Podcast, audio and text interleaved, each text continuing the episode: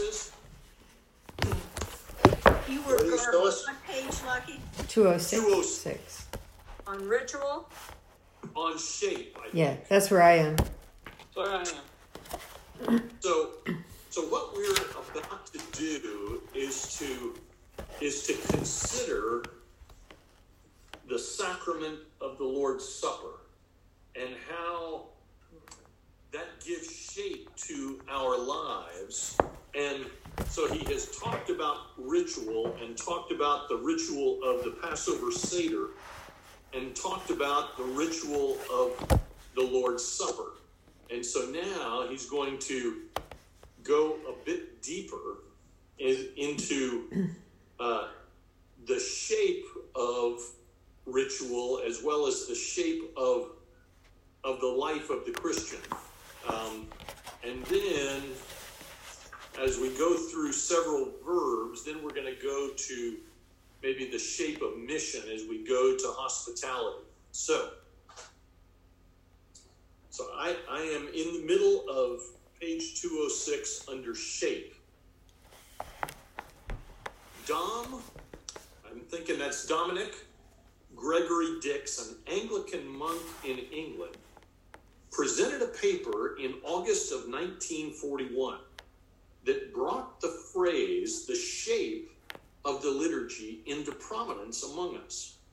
He did not discover this, quote, shape. Others before him had noted the elements, but he explored the implications and associations more extensively than anyone had previously, creating a stunning piece of scholarly work. He observed that there is a fourfold shape to the Eucharistic meal, both as commanded in our scriptures and as practiced ever since in the church. Four verbs take, bless or thank, break, and give shape the supper. This is St. Mark's record record of the supper. Quote, and as they were eating, he took labone, bread, and blessed it, eulogesis. Now, what does that Greek word look like to you? Eulogy. Eulogy. eulogesis. Logic. Eulogy. Eulogy. Eulogy. Yeah. So, so EU, when you see EU in Greek or EU in English, it usually means good. Hmm. And and lo, and logos means Word, the word. right. So we're talking about good words or or or thanking uh, for receiving. so it's an acknowledgement that God is, as we sing in the doxology, the one from whom all blessings flow. So if we have a blessing, to whom should praise be given? The giver. So so again, so ulu ulugesas and broke ek lasing. So again, ek, when you talk about something having ek, again, you're Greek, you talk about an an ectomorph or ectoplasma. What a, what other ectos are there? Uh, exoskeleton. Okay. What what is any of that stuff about? It's about what's outward. Outside, yeah. So so you give out.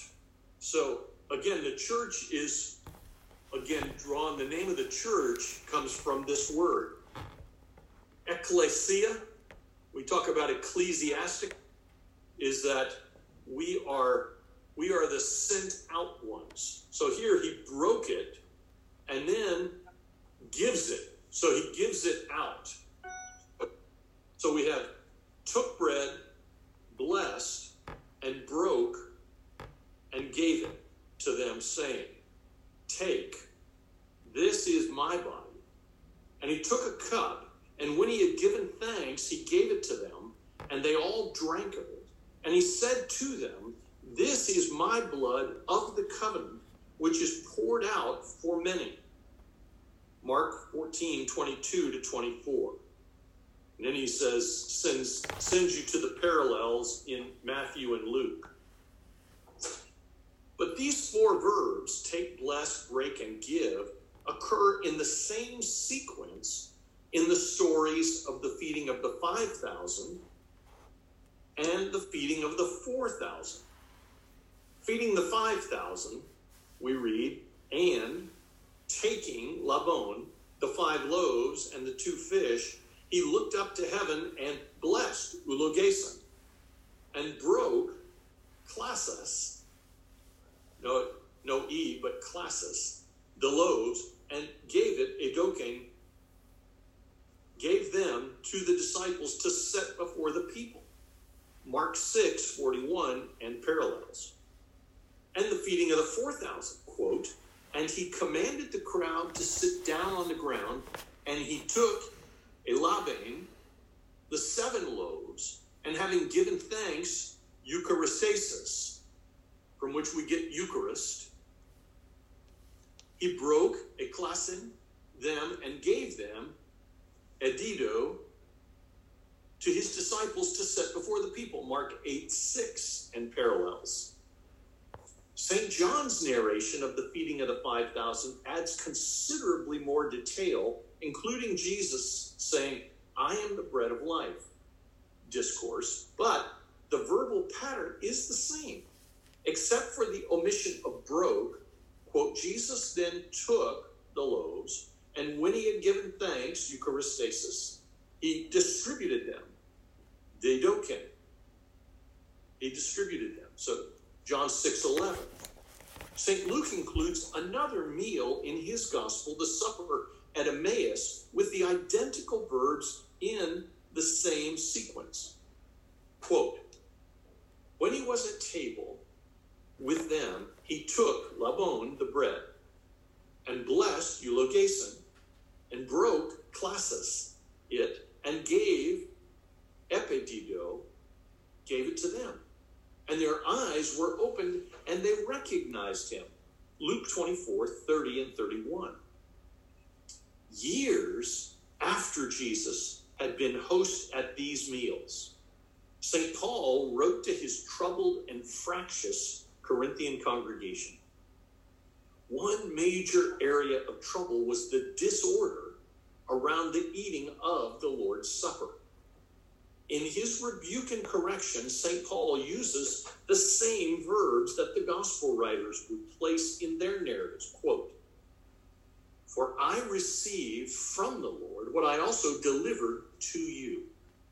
That the Lord Jesus, on the night when he was betrayed, took a labain bread. And when he had given thanks, Eucharistasis, he broke it, ekklasin, and said, quote, this is my body, which is for you. Do this in remembrance of me. In the same way, also the cup after supper, saying, This cup is the new covenant in my blood. Do this as often as you drink it in remembrance of me. End quote. For as often as you eat this bread and drink the cup, you proclaim the Lord's death until he comes. 1 Corinthians 11, 23 to 26. The final verb used by the gospel writers, give, does not occur here, but is clearly implied. Matthew, Mark, Luke, and John, and Paul give us accounts of Jesus feeding the thousands, the twelve, and the two, using the verbs take, bless, break, and give to structure the supper by which we remember and proclaim Christ and salvation. Quote, give thanks is twice used as a synonym for the second verb bless, quote unquote. Early on in the Christian community, worship took on this Eucharistic fourfold shape that has continued ever since. So let's pause there for a little bit. Angelo, you got any ponderings you want to discuss? No. Interesting. Yeah. Okay. I mean, I find I find this very interesting, but I don't know what to make of it yet. Okay. Anybody else? I, I mean, it's just, I mean, just, right now, it just seems like a, um, a, a ritual, uh, that may have benefits. I mean, in terms of an application to us, it, it may Yes. be a, a ritual which may have benefits for us. I don't know. Well, it's Well- a ri- yeah, yeah, go ahead. Go ahead. I say it's a ritual that ties the Passover and Jesus, uh, uh, and the feeding of the four and five, I mean, it, it ties everything together, including, um, you know, that it was take, bless, break, and give. It's a, it's a rhythm Yes. of, um, of how we are to take and give thanks and, and then give, break and give to others. Yeah, I think too, one of the, you know, one of the things that as Gentile Christians, we need to strive to keep together what our Jewish sisters and brothers would have kept together because they couldn't imagine it any other way. And that is that the Lord's Supper is the new covenant manifestation of the Passover Seder it occurred in that context. As Jesus begins to do this, he says, How I have longed to celebrate this Passover with you.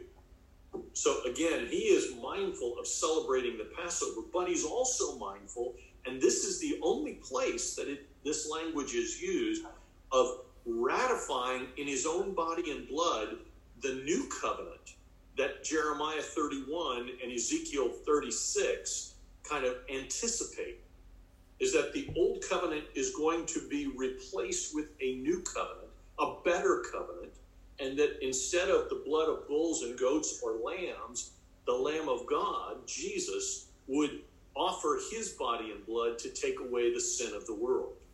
But Sarah, your point I think is so important for us is that is that again, he feed who does he feed when he feeds the five thousand? His followers.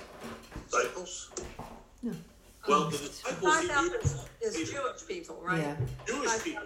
Oh, yeah. And, and where is he? Galilee. Yeah, he's at the north end of the Sea of Galilee. And then when he feeds the four thousand, who is he who is he giving it to? Gentiles. Exactly. Over in the Decapolis, on the east side of the Sea of Galilee. And so, but what's the shocking thing that happens? How does Jesus treat Gentiles? the same as he treats the Jews. A big deal. There you go. Bingo.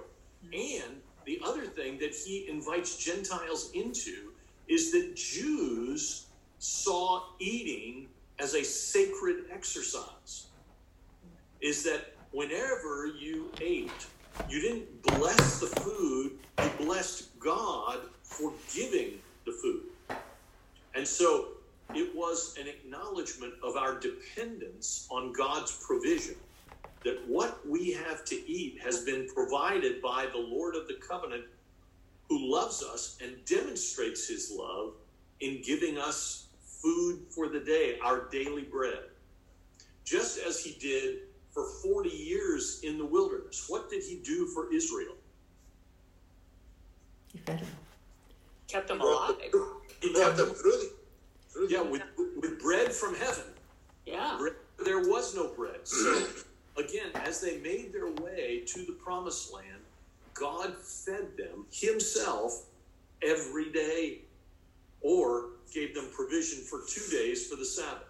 So, the day before Sabbath, on Friday, they would collect two days' worth.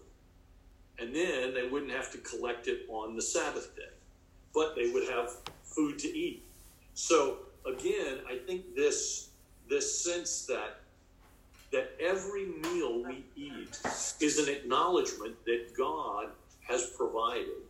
And it's also an acknowledgement or an opportunity for us to look to God and be grateful. Is that, you know, when I tell you He loves you more than you know, all you got to do is look at your cereal bowl. It's a reminder that he he's thinking about you and he knows what you need and will provide it for you. So so that's why we pray. We don't bless the food, we bless the God who gives the food. So Actually, actually, the old little grace, God is great, God is good, and we thank him for this food. By his Yeah. hand all are fed, give us, Lord, our daily bread, is really, I mean, oh, good theology. it's right, and it's good theology, though, yeah. Right. Because it is blessing God and, and saying where you're getting the food from. That's you know right. what I also find interesting is with all of my Jewish friends, especially up in New York, we'd go to a party or whatever, and they would look at me and they would say, "Oh, Vicky, Jews eat; they don't drink." And I, I thought they were kidding, but but I'm serious. Many of most of my Jewish friends take food very seriously. Yes. In Jewish families, food is a big deal, and I Yes. guess I don't. It's very secular now, but I wonder if it relates to this. You know that it has been traditionally um, centerpiece for them. That's right. No, exactly right. and that that eating together again caused great trouble in the Christian church and for Jesus. Who did he get in trouble because he ate with? the Jews He got in trouble with Tax- Jews and, the Jews for eating with us. and prostitutes. He Oh. had yeah, he had table fellowship with these scandalous people and welcomed them as brothers and sisters to his table. And and the, the righteous people were freaking out. What kind of a rabbi is that? And then when he treated Gentiles of all people, the same way he treated Jews, again, it's like, what the heck is going on here? So so the table, Vicky, you're exactly right. The table fellowship is a very big deal. And the provision of food is a very big deal. But also the cup of wine is a big deal. Is that, you know, you drink the cup of wine, which is associated with celebration and remembrance. And so you drink not to forget, but you drink to remember. And Interesting. yeah, so Uh, Pastor, just uh, I, I don't remember when when he fed the uh, the four thousand and Decapolis. Were any were they converted? Were any converted then? Well, you know, he doesn't he doesn't tell us that, but I think one of the things that you have as as a recollection is who's the first Gentile that Jesus rescues? The Samaritan woman? No, The um, Uh, on the cross, the the, the uh, no, Woman at the well. uh, Gentile. oh, Gentile. Uh, the crazy dude in the graveyard. oh, okay. Yeah. Over in Yeah. the Decapolis. Yeah, the crazy demon. He's the Gentile side of the lake. Yeah. and you got a naked crazy man who's running around in a cemetery. Now can you can you imagine a less likely place for a jewish rabbi to go? You know it's uh and so so he but he goes there specifically to meet the guy that is called legion in mark's gospel. And he's called legion because he's possessed by so many demons and and he takes a guy that has been restrained but is so strong under demonic influence that chains can't hold him. And and puts him in his right mind. And what's the guy's response? What does he want to do? He evangelizes. He goes and tells everybody. oh he does but what does he want to do? He wants to go with jesus. Oh, okay. and jesus tells him no. You stay here and do just the opposite. He had his first exorcism takes place in Capernaum in the synagogue of all places. And he casts a demon out of a guy in the Jewish synagogue. But what does he tell the demons and the guy? Don't tell anybody. But this guy on the other side of the lake, he says, Tell everybody. Because Messiah means different things in different neighborhoods. And so in the Jewish neighborhood, in the synagogue, it sounds revolutionary and military. And Jesus does not want to start a military revolt or a militia. But when he's on the Gentile side of the lake and they see a guy's life transformed, he does want to point back to the God of Israel and say that the promises of Isaiah's prophecy, that God would accept Jews as Jews and Gentiles as Gentiles in one family, is going to take place and has started right here in your neighborhood, in your town. The kingdom has come. All of his signs are intended to show that the kingdom has been inaugurated. It has begun. May not be here in its fullness, but it certainly has started. And these are the signs of the arrival of the kingdom. And again, when when John the Baptist got concerned that Jesus may not be the, the Messiah he was looking for, what's Jesus' statement to him? Tell John what? Hmm. The blind see, the deaf hear, the lame walk. Isaiah 35. And so, you know, the kingdom, the rescue of God, the ending of Israel's exile, God's return to make his home with his people has begun in me. And that's what John needs to know is that, you know, you may lose your life, but it's not because God is not in control or has failed to keep his promises. So, so again, I think this this whole remarkable table fellowship matter, the importance of food shared together with people that you would expect, but particularly people you wouldn't expect, is a sign that the kingdom has come. So, I, uh, I would. You ha- you have a way of putting the Bible together, Pastor. You know. so, I would have you look in. I think start at Isaiah fifty six, and uh, and see if you can find some other Jew Gentile kind of recoveries uh, where he's going to put these things together. So, because because Jesus knows the Bible pretty good. He does. So again, everything he says and everything he does ought to make everybody in this group itchy to find out now where do I find that in the Old Testament? Mm-hmm. Why does he say what he says? Why does he do what he does?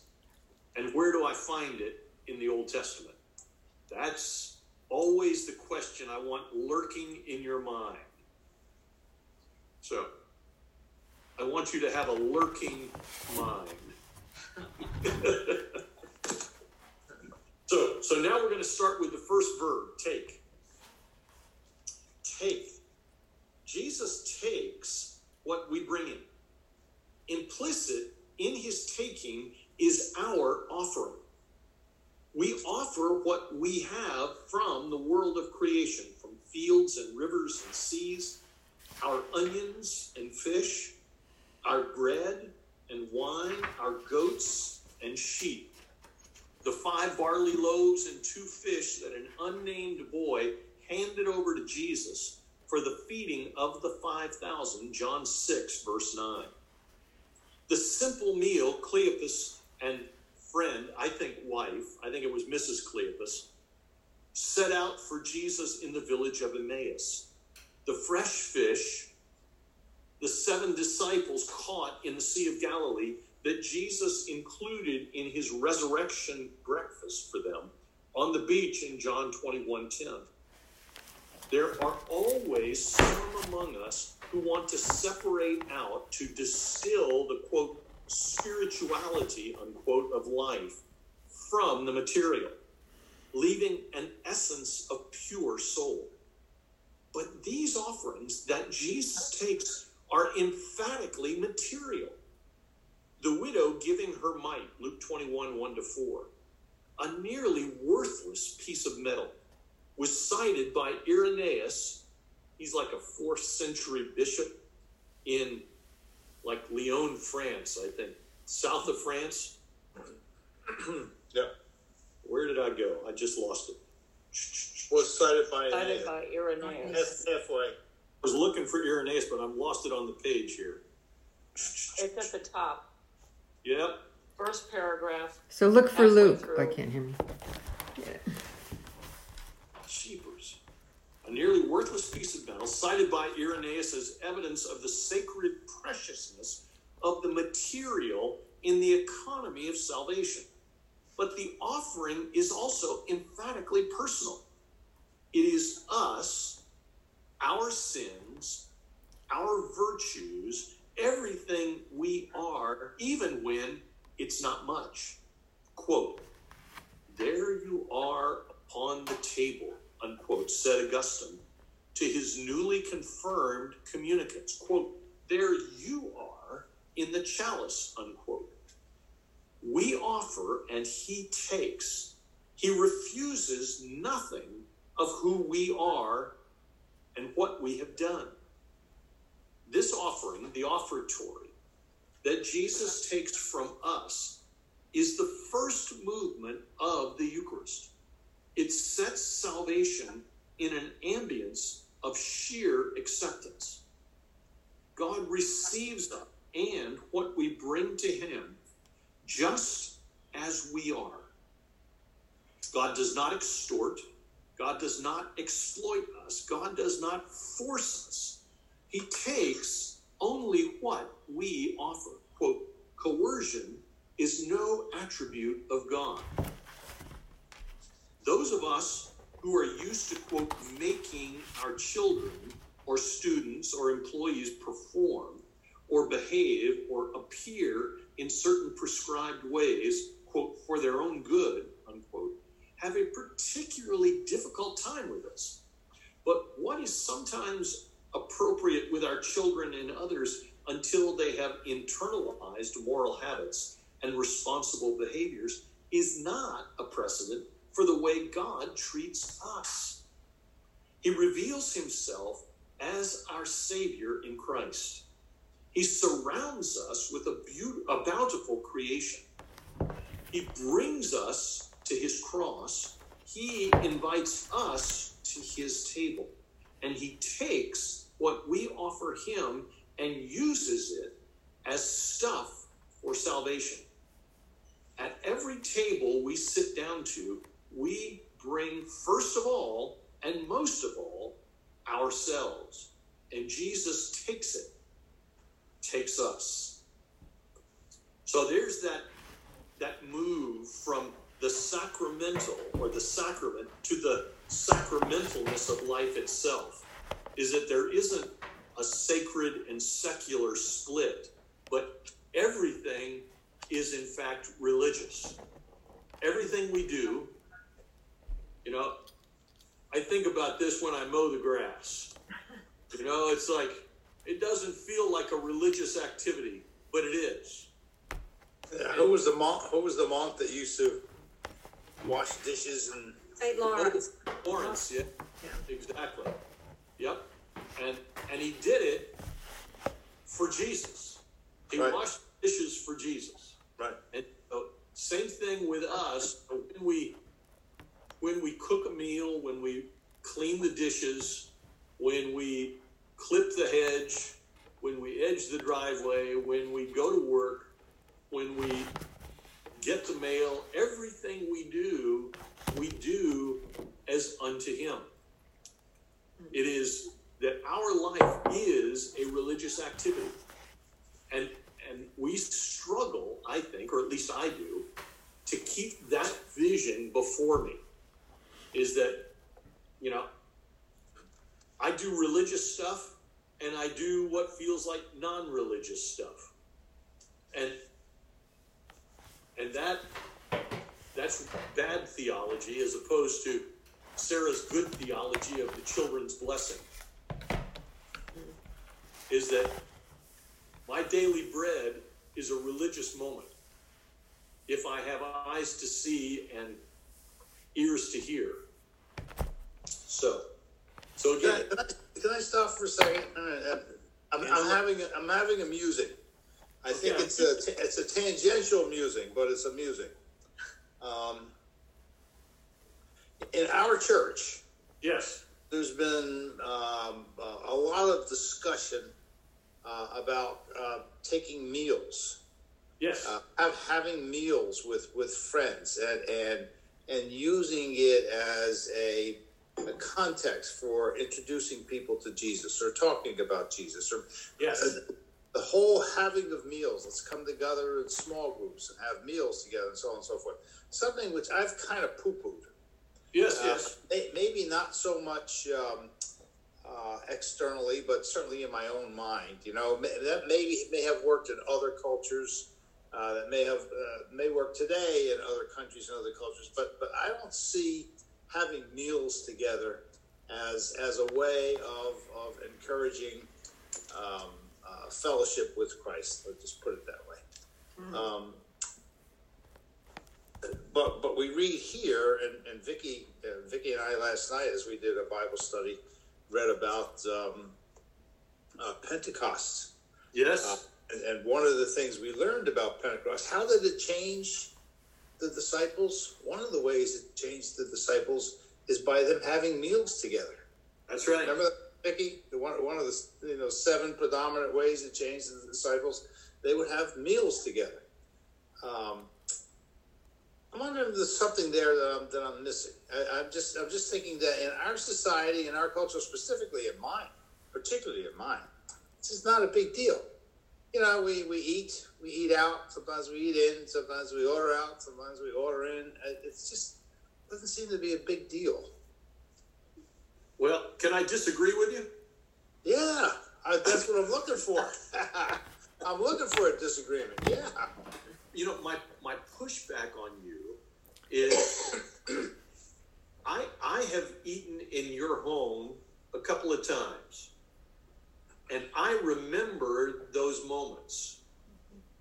I remember them with affection and gratitude and and tenderness is that sitting at your table with Mary Lou and with Penny is is a special thing for me as your pastor and your friend.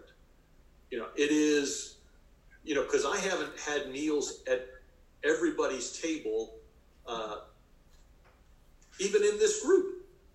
You know, I've, I've had it with you. And, and I think, too, we've played golf, and what's the next thing we do? We, we get something to drink and something to eat.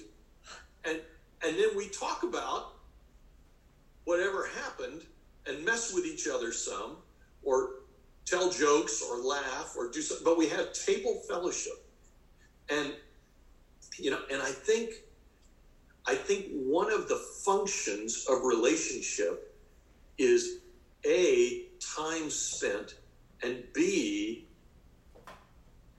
experiences shared.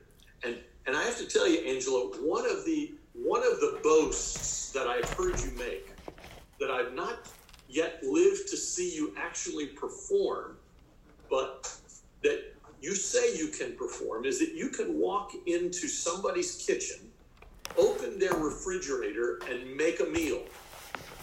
That you you could do that and so you know one of the one of the things that penny and i often have is what's the dinner plan? I don't know. What do you think? I don't know. And but i you know whenever i have that conversation after i've had that conversation with you as i said you know if angelo walked over and he opened our refrigerator he could put something together that would amaze us. Because you're the little italian How is that spiritual? oh it's very How is spiritual it spiritual?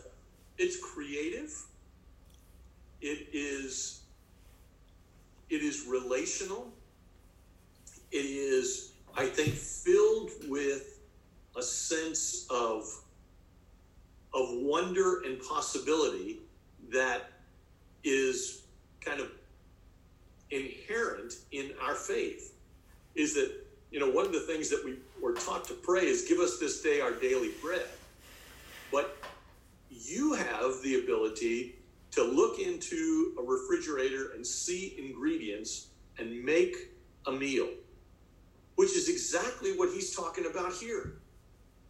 He took what they gave him and he made a meal. Mm. And everybody from that day to this remembers that meal.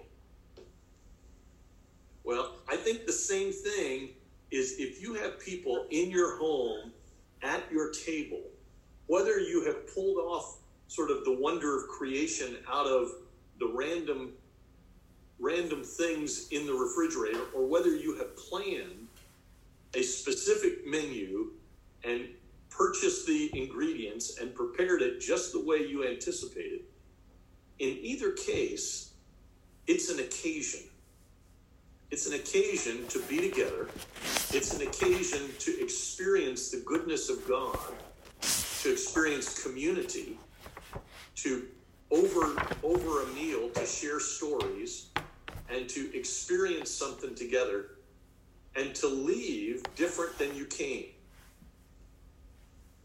So, so somehow it is more spiritual than being at the beach together, or taking the drive together, or playing golf together. Um, not necessarily but i think it, it does the thing that sitting together at a table does is that it gives you relaxed time to to tell stories and maybe to process what you have earlier experienced you know on, thir- on 13 you hit an amazing shot. You know you put it six feet from the pin and, and you you hit that wood unbelievably. Now we may have had may have just stunk up the course the rest of the day but that shot was amazing. And and so we talk about it. So, so I'm sorry. uh, So should we be encouraging now? Now let's move to today. Okay, so should we be encouraging people to have meals together for kingdom purposes, not for for kingdom purposes? Should we, as Christians and and as people who are looking to have some uh, some some leadership role, perhaps, okay? Should we be encouraging meals together? Should we? I mean, is that something we should do? yeah Because there's something special about it. There's something special about it. That's right.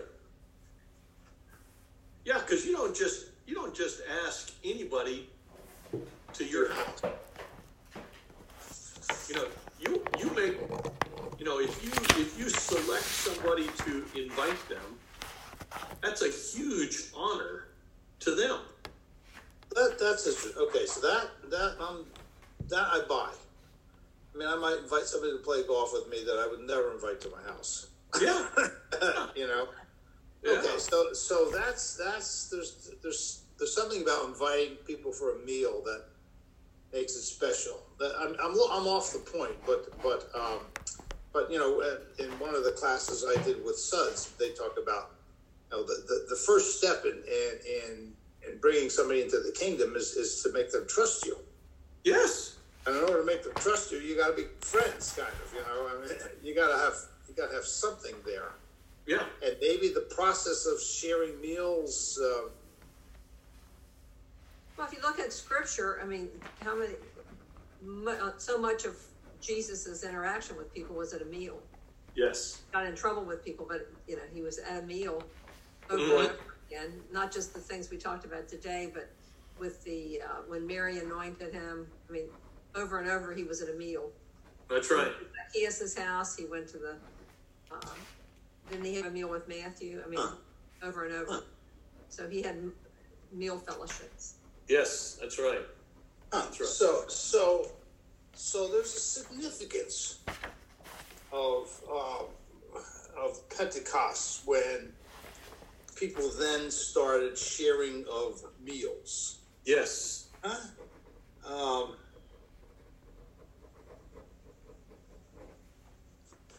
let's see. So they devoted themselves to the apostles' teaching and fellowship and the breaking of bread and to prayer.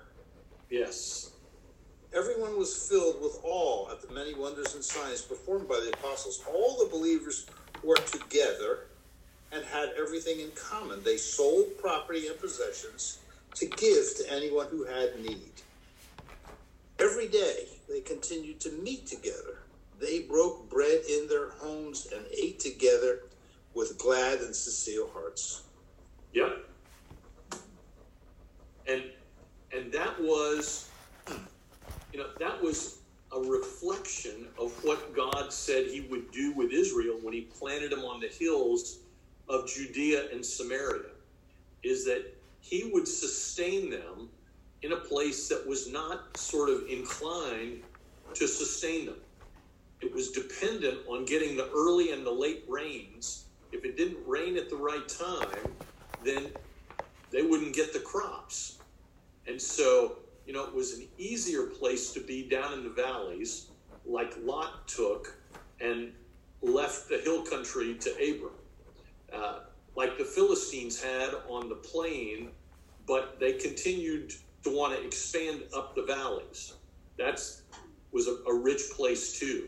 So, you know, I think I think that sense of of providing uh, providing a meal fellowship uh, is is a, is a way to open a door, and it also extends acceptance and welcome to people without condition. You know, you they've already met the condition. You've invited them to your house, or invited them to a restaurant. Uh, that if you if you're willing to spend an evening with them, that's kind of a big deal. I mean, I, I think about I think about the general inviting me to to lunch at the yacht club and and giving his military assessment uh, to a whole room full of people. But I got to tell you that walking in and sitting at the table with the man felt like a like a good thing to me. You know, I was I was the general's pastor. You know, it was good to be me that day. And it was good to be the general that day too. Thank you for going with him. So I'm learning. I'm learning something here. Um, I don't know. Um, I mean, I, I, I like like everybody here. I'm sure, and I know for sure with Vicky. Um, we talk to friends who are non-Christians, Yeah, and some of these people are friends. yeah. I mean, they're more they're more than acquaintances, you know. Um, some of them I've never had to my house for dinner. Yep, yep. I'm just wondering if that's just just wondering if that's something that should be done more often. I don't know. It's Yeah. it's kind of, a, it's kind of a little nothing, but, but No, I think a big deal actually. Is you know if you if you get to the Arcadepani house, that, that's a good day, buddy. Especially sitting with Mary Lou. You know, if you get to have dinner with Mary Lou, that's that's top drawer. yeah, By the way, does Mary Lou know about this talent of yours that you can make a meal out of anything in a refrigerator? Because if she doesn't, I'm going to tell her. And you may be on tonight. he does know, but nonetheless, she's still sometimes reluctant. I can make a meal, but well, you know, how about the taste of it? Uh, but you know, you can, you can, you can do it. Yeah.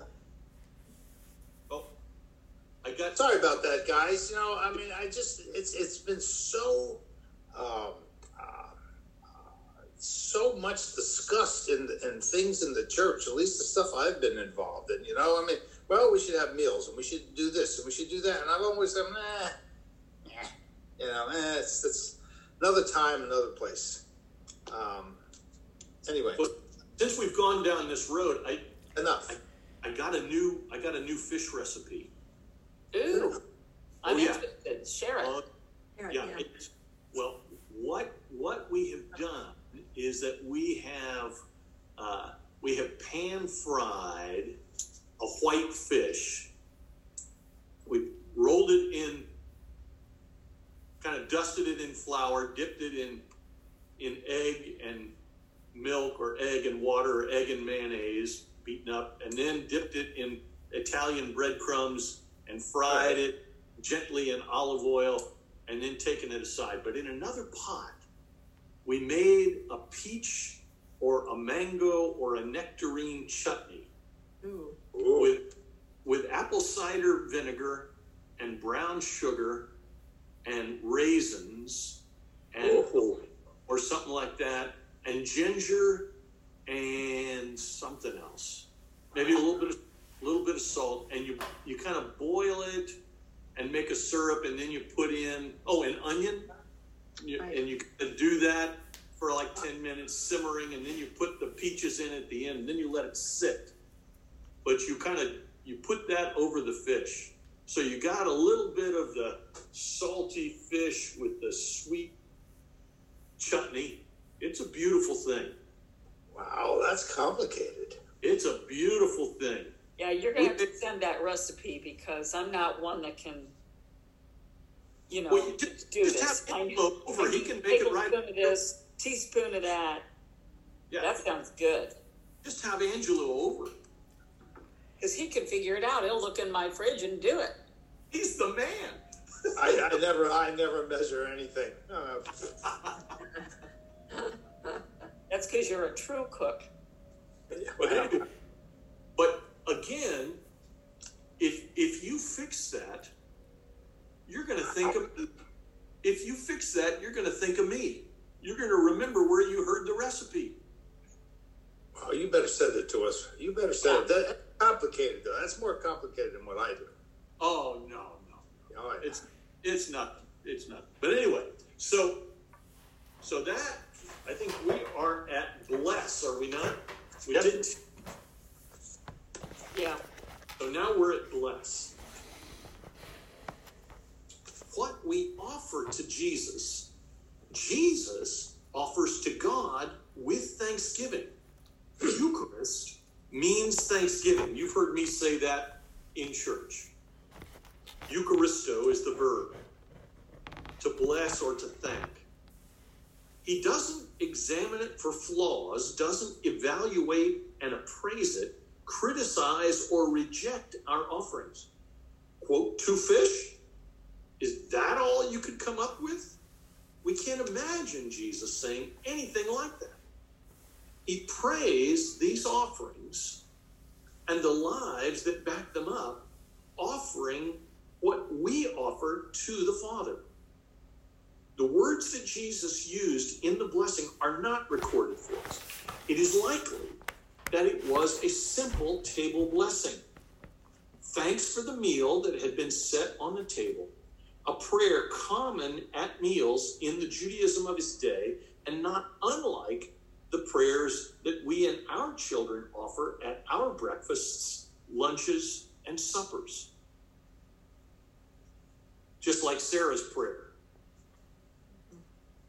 But as Christians, have continued to eat this supper as a focused act of worship.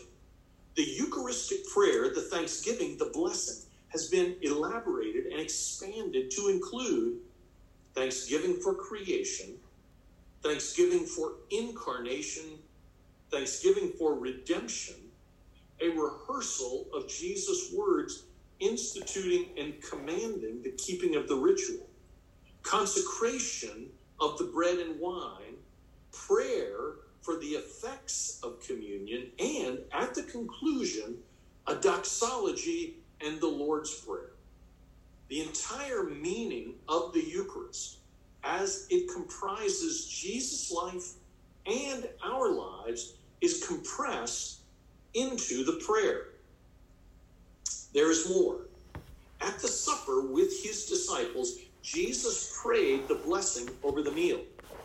He told them plainly that this meal of bread and wine was at the same time, in some way or other, he didn't explain, his life, his flesh and blood, and that as they continued to eat and drink this meal, they would be receiving him. The next day, this flesh and blood was offered up on the cross as a sacrifice for our sins and became our salvation. The cross on Golgotha was the altar of salvation on which Jesus was sacrificed. Jesus is both the sacrifice and the priest who offers the sacrifice. That sacrifice accomplished our salvation. This is the act that centers and defines all of history. Let me pause there for a second. Um, again, do you remember how the Passover Seder was supposed to begin? Yes. Tell me. I don't know that I can, but it was with the youngest child. You go, man. You're after it. And and the youngest Saying, child. why is this? Why is it- he, yeah. he would say something. That's Help me, it. Sarah. Why is this day different than others? Right? That's right. Why is this? Why is this night different from every other night? Right. Because again, it happens at night, mm-hmm. and and what happens that night is after they eat the meal, what do they do? Hi, Taylor. That's right. They they leave, and they leave. They they leave with what? With with, uh, Unleavened with, with, with the fortune with the with with half the fortune of, of uh, Egypt. Yep, and and they leave. What are they? What are they carrying? Are they carrying furniture? No, their bread bowl Bread. and unleavened bread. Yeah, that, yeah. They're just carrying basically the clothes on their back, the sandals on their feet, the staff in their hand, and and and they're walking out of slavery, and nobody opposes them because of the power of God. He delivers them from slavery to freedom by His power without firing a shot, and that they willingly give the gold of Egypt to the slaves that are departing. I mean, it's an unbelievable story.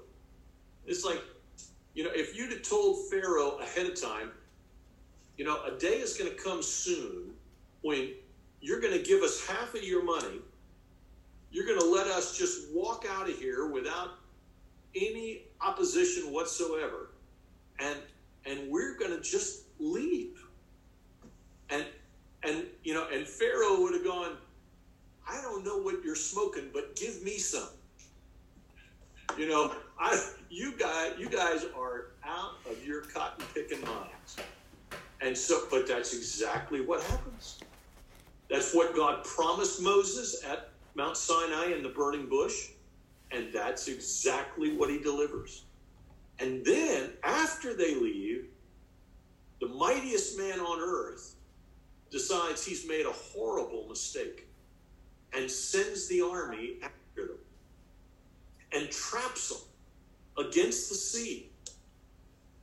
And and how is it they don't destroy him that night? Pillar of fire. Exactly. God stands between them in the pillar of fire. So they dare not attack them in the darkness. And then opens the way before them through the sea, and they walk across as on dry land. And the Egyptians watching them go say, We got to go after them. That's our money. Those are our slaves. And and in they go, and they never come out. God closes the water over the armies of Egypt, and he says, You'll never see these Egyptians again. And they come out the other side with Egypt's wealth that they had hmm. earned and make their way onto the Negev and ultimately send the spies out to spy out the land that God promised to give Abraham, Isaac, and Jacob. So, again, the context for us is that the Lord's Supper is given in the meal that remembers that night. That night that is different from every other night when they leave Egypt. And, and it tells Israel that they're not like anybody else. They are the people that God intervened in history to rescue. and their existence is inexplicable apart from what they're remembering as they eat that meal. And the same thing is true of you and me every time we eat this bread and drink this cup. It tells us who we are, and it tells us whose we are, and it tells us how we got to be whose we are. So, and, and the other thing that it does is that it demonstrates God's faithfulness from the first time we ate the bread to the present time we ate the bread. Is that just like the manna in the wilderness, God had walked with us and provided for us all the way to today. That wherever He entered our life story so that we knew He was there, He has walked with us and provided for us all the way to the present day. And and what's the promise for tomorrow? He'll be there. That's it. That's it. So we eat this meal not only with gratitude, but also with hope. So, what does it mean we should do in the present? Live for God. That's it. That's it. So, it talks about the past, it promises the future, and it calls us to faithfulness in the present. So, okay, we got our last paragraph here. Yeah, and then, and that faithfulness again, as, as we talked about last night uh, in our Bible study, uh, means repentance. But repentance, the, the way I put it, Vicky, and the way I remember our study, repentance has two aspects to it. It's not only stop being bad, but start being good. Well, it's say you're sorry and act like it. You know. There you go. That's what you said last night. Say you're sorry and act like it. right. I love that expression. All right. That's right. Well, it kind, it kind of works in marriage, doesn't it? Yeah. If, Works everywhere.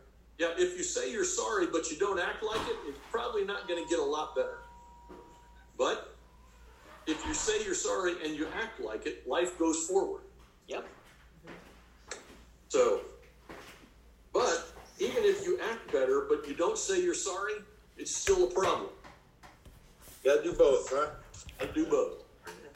So here we are. And so, when the Eucharist is enacted in our common worship, we understand that this same Jesus, the Jesus who is the Word of creation, incarnation, and redemption, who offered himself up, quote, this is from the Book of Common Prayer, a full, perfect, and sufficient sacrifice for the sins of the whole world, unquote, includes us in the offering. Our bodies presented as a living sacrifice, Romans 12 1. Our flesh and blood saved by his flesh and blood, that the quote, the bread which we break may be the communion of the body of Christ and the cup of blessing which we bless, the communion of the blood of Christ, end quote. It is not just the Last Supper that the Eucharist represents before God, but as Dix writes, quote, the sacrifice of Christ in his death and resurrection, and it makes this, quote, present and operative by its effects in the communicants, the people who take it. This prayer of blessing gathers all of us and everything we are into everything that Christ is and does for us. And I think that's where we'll stop. So, I think this is a, a chapter or